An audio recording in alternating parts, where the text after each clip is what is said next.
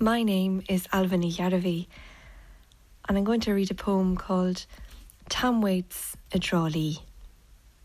It's translated by John McAuliffe to English as Tom Waits comes to Tralee.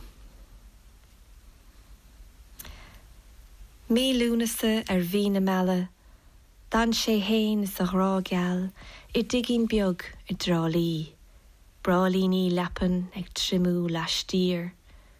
Leistig hí na leáin cromtha ar honnéad díomhre a chuma. Las mo hí eil ar bhadrií is an grían ag dul faoi, hí préáin ar línta telefóin ag taideh ar rósanna. Rírá leanaí ag muú áit éigent. Dadig sé an tinine, is bhar an gríasach isteach san ihe. On honeymoon in August, he and his new love set up in a cottage in Tralee. The bed linen was drying out the back, and inside the lovers were bent over the making of a dark sonnet.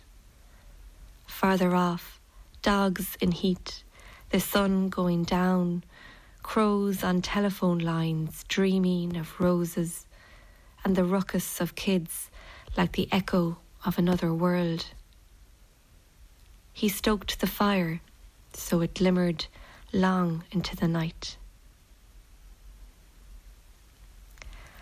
I grew up in the town of Tralee, which uh, for many people is synonymous with the Rose of Tralee festival.